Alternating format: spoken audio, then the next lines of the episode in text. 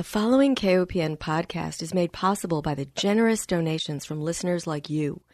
Please consider a donation to listener supported community radio, KOPN. You can donate securely online at kopn.org. Thank you.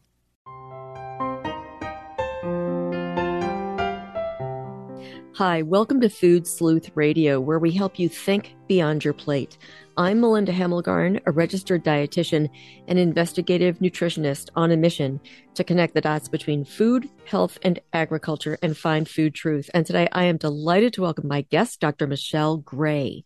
She serves as the head of the Department of Health, Human Performance, and Recreation and is a professor of exercise science at the University of Arkansas in Fayetteville. She also directs the Office for Studies on Aging. And we are going to be focusing today on aging and our muscles. The aim of Dr. Gray's research is to increase functional fitness and independence among older adults. She does this through community based exercise programs that focus on improving muscular power and strength. Dr. Gray investigates changes that occur as a result of aging, specifically the relationship between cognitive and physical function. And her ultimate goal is to improve the quality of life of older adults to improve physical function and early detection of cognitive decline. Dr. Gray received an MS in exercise and movement science from Ball State University in Muncie, Indiana, and a PhD in exercise science from the University of Arkansas in Fayetteville. And she has been a member of the American College of Sports Medicine since 2002. Welcome, Dr. Gray. Thank you so much, Melinda. I appreciate the invitation. I'm happy to be here.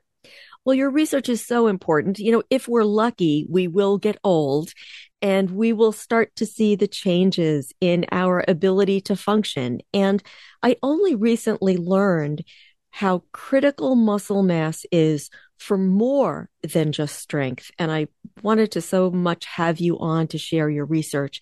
And I also saw an article in the July 2023 issue of Scientific American in which you were quoted about sarcopenia or the loss of muscle as we age. And I wanted you to help our listeners understand why muscle is so important to retain as we get older. But first, I'd love for you to tell me what is it that first led you to study exercise science?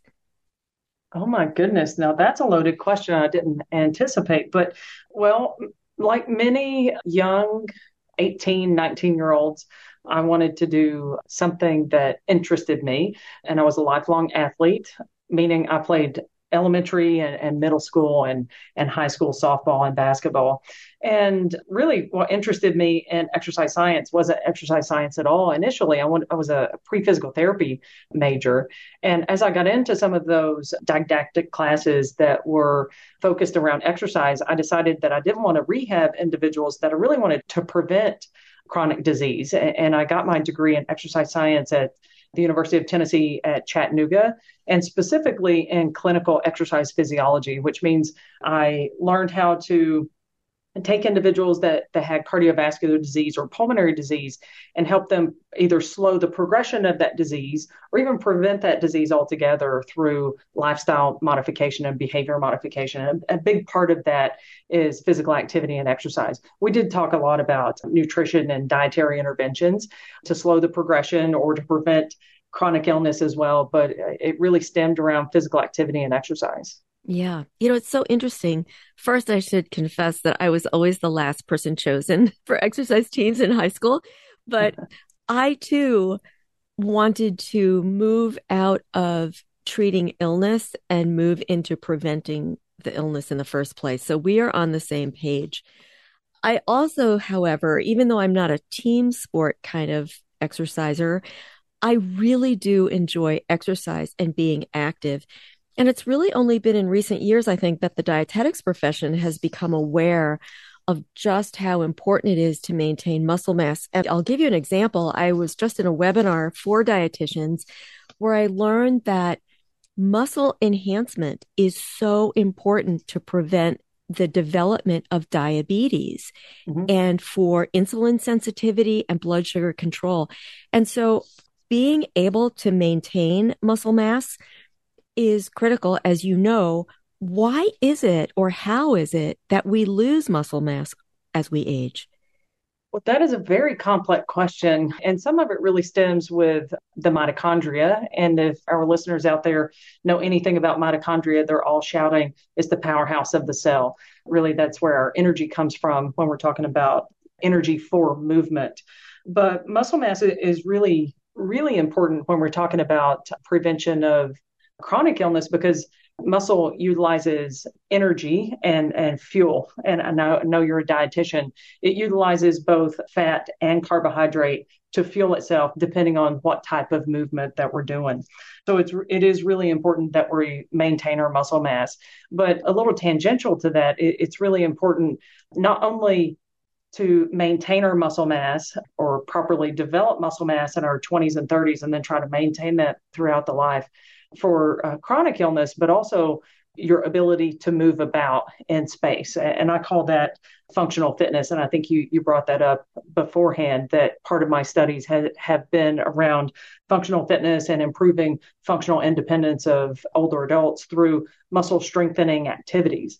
And the more strength that we have, the better our abilities to perform activities of daily living. So, and that could be anything, anything you do it may be it's a pickleball tournament that could be an activity of daily living, but also grocery shopping can be an activity of daily living, or chopping your own wood could be an activity of daily living. And we really need to have uh, an appropriate amount of muscle mass in order to accomplish whatever tasks that we need to do. And the, the simplest task that we can do is really stand up and move about. Because if we can't stand up from a seated position, then we can't be independent, which means someone needs to be with us. We can't drive a car. We can't get out of the easy chair to go to the kitchen table. We can't get off and on, onto a toilet. So our functional independence really goes down drastically if we can't maintain the usefulness of those muscles, the quality of the muscles. And, and what causes that quality to go down. Again, it could be mitochondrial dysfunction, but I really think as an exercise scientist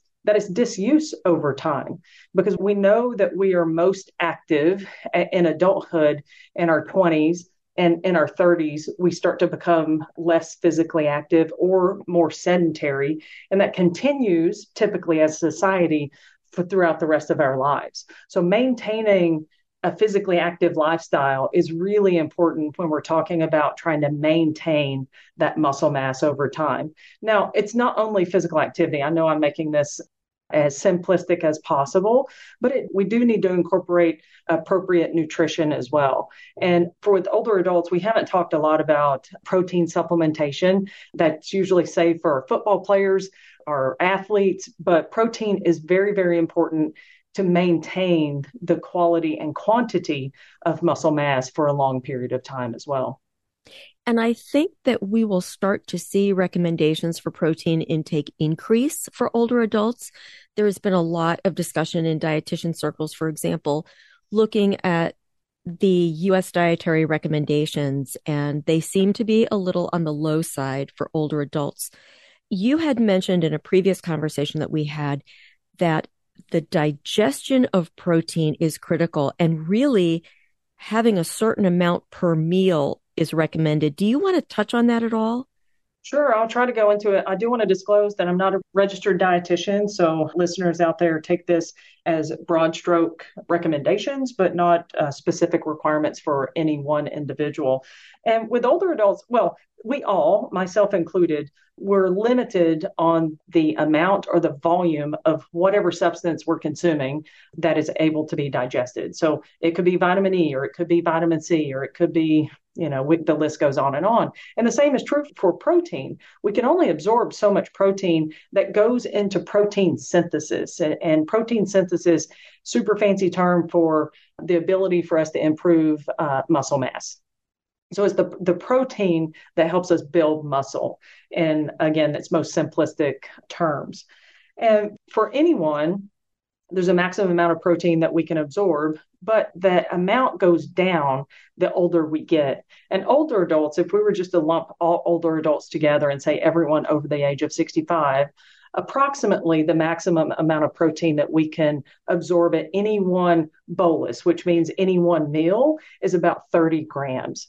Now, the recommendation should be about 90 grams throughout the day. And that makes sense. We could do 30 grams in the morning for breakfast, 30 grams at lunch, and then 30 grams at dinner. The problem is our typical uh, American diet is low protein, high carb in the morning. We have a few more grams of protein at lunch, but still yet we're not reaching that 30 grams. And then we have a big bolus of protein typically in the evening. So maybe 65 or 70 grams of protein in the evening. So even though you're consuming that 90 grams a day, it's not getting where it's supposed to get because we just can't absorb all of that protein and put it to use in protein synthesis in order to maintain our muscle mass. So, talking about not only the quantity of protein, the quality of protein is important as well, but also breaking those boluses down into smaller, more manageable buckets, if you will, and spreading those out throughout the day is really, really important for an older adult. Yeah. And I think too, it's important to acknowledge that as we get older, we tend to eat less. And so spreading that protein intake out throughout the day is really important. I want to talk about other issues regarding getting older, and one of them has to do with osteoporosis. And one of your research studies looked at exercise as a treatment for both sarcopenia and osteoporosis. Tell me what you did in that study and what you found. Well, I think if this is the study that I'm thinking about, it was early in my career, and I developed a um, high velocity resistance training program for older adults. And I was really looking at twofold. Early in my career, during my dissertation, I focused all of my work on osteoporosis and, and how bone mass changed for women specifically throughout the menstrual cycle, through premenopause, menopause, and then postmenopause. I found out very quickly that it was very difficult to change bone mass in folks that were over the age of 50 without pharmacological intervention. But I still had an intervention, and I, I noticed at the end of my dissertation that it was true. I, I couldn't change bone mass, but I did change muscle mass quite drastically. And and you've talked about sarcopenia, but I don't know if, if we have defined that. But sarcopenia is just defined as age-related loss of muscle mass. And again, there, there are myriad of reasons that that happens. But going back to that particular study, I learned that yes, osteoporosis was hard to change that trajectory, but I could increase and pretty significantly increase muscle mass among older adults through high velocity resistance training. And those are fancy term for saying weight training but fast. High velocity just means speed, right? Faster speed. And then resistance training is just lifting weights. And I noticed that not only could I improve muscle mass during that study, but I could also improve what I call functional fitness. And we can measure functional fitness a couple of different ways how someone walks down a hallway, how quickly it's called gait speed, how quickly they can move, how quickly they can get up and down out of a chair. There's some other measures like the timed up and go, hand grip assessment, and also some muscular strength uh, assessments that I did, all of those things went up. And it was interesting that muscle mass was sort of driving some of those changes in physical function, which I thought was fascinating that we could both improve physical function and improve muscle mass at the same time, even though bone mass didn't change. So part of a, that project was a failure. I sought out to do something that that I didn't or couldn't do, but the other part of that project was a success that we could we could actually change that trajectory of sarcopenia. So if you have a conversation with your physician and they say, "Look, you've lost muscle mass," and most people won't have that conversation with their physician because they're not measuring muscle mass. But if you notice in your life that it's harder to lift the five pound bag of sugar on the top shelf than it was five years ago or 10 years ago, et cetera, it's probably because of a decrease in muscle strength and maybe a decrease in muscle mass. And we can change those things pretty rapidly with an exercise training program. Yeah, I love this interview because it is so hopeful, Dr. Gray. We need to take a break. I need to remind our listeners that if you're just joining us, you're tuned into Food Sleuth Radio. We are speaking today with Dr. Michelle Gray. She serves as the head of the Department of Health, Human Performance and Recreation, and she is a professor of exercise science at the University of Arkansas in Fayetteville. She also directs the Office of, for Studies on Aging. And I have to tell you, Dr. Gray, I have reviewed many of the subjects that you researched in your research program over the years, and they are fascinating. And the reason why I focused on sarcopenia and osteoporosis is because there is a great fear of falling as we get older. And in one of your interviews, you had mentioned how simply by being stronger, regardless of having an osteoporosis diagnosis, simply by having more muscle mass and being fitter and stronger, that alone can help prevent falls. Absolutely. Not only can yes, it, it, prevents falls. What it doesn't prevent is tripping. And, and I want to make a, a, distinction between the two. I frequently walk down the hallway, there's nothing in my path, and then I catch my foot for one reason or another and I trip, but I don't fall. And I don't fall for two reasons because I'm fast enough to get my foot in front of me and I'm strong enough to hold up my body weight. And that that is really important when we're talking about older adults and physical function because I not only want to focus on muscle mass because muscle mass is driving muscular strength, but I want to talk about muscular power just a little bit. And muscular power it combines strength and speed. And I've done, well, I've built my career around muscular power among older adults, really. And we can improve muscular power through that high velocity resistance training program that I was talking about just a second ago. And muscular power is highly correlated with muscle strength. It's highly correlated with physical independence, which I know is very important. And it's highly correlated with the ability to perform activities of daily living. So, and fear of falling will probably always exist. I want to be completely clear. We know that folks even if they have not experienced a fall themselves. But if their best friend has fallen and God forbid they have broken a hip, right? Or maybe they passed away from complications of the fall, there's an inherent increased risk of falling for that older adult. But it doesn't mean that you can't retrain yourself to go out and do the activities that you want to through either exercise training or practice. We can practice different terrains right? It, walking down the hallway with nothing in the way is different than walking on a trail with roots and rocks and leaves this time of year, etc. But we can retrain ourselves to decrease that fear of falling. But even if the fear of falling still exists, it doesn't mean that we're going to fall. Through physical activity and exercise and some resistance training or power training, we can help prevent some of those falls from happening. Mm-hmm critically important. I want to talk to you about the high velocity resistance training. What does that look like?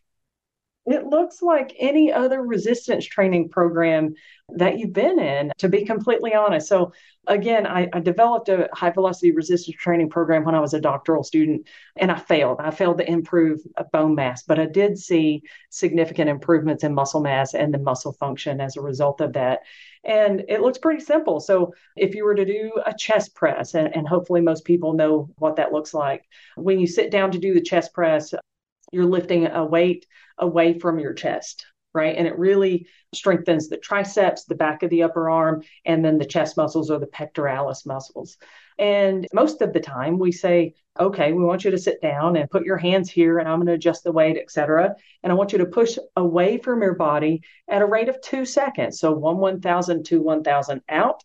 And then when you come back, one 1000, two 1000 on the way back. And that is very important to decrease risk of injury. But I decided that that wasn't very functional because I don't do any activities that are slow and controlled like that in my house. Even putting away the groceries is not at a 1 1000, 2 1000. Picking up the cooler off of the ground to move it from one side of the garage to the other is not in a slow and controlled movement like that. So it wasn't very functional. And so my high velocity resistance training program is the chest press. So I'm going to do similar type activities. I think improving strength and power of the chest and the triceps very, very important for activities of daily living.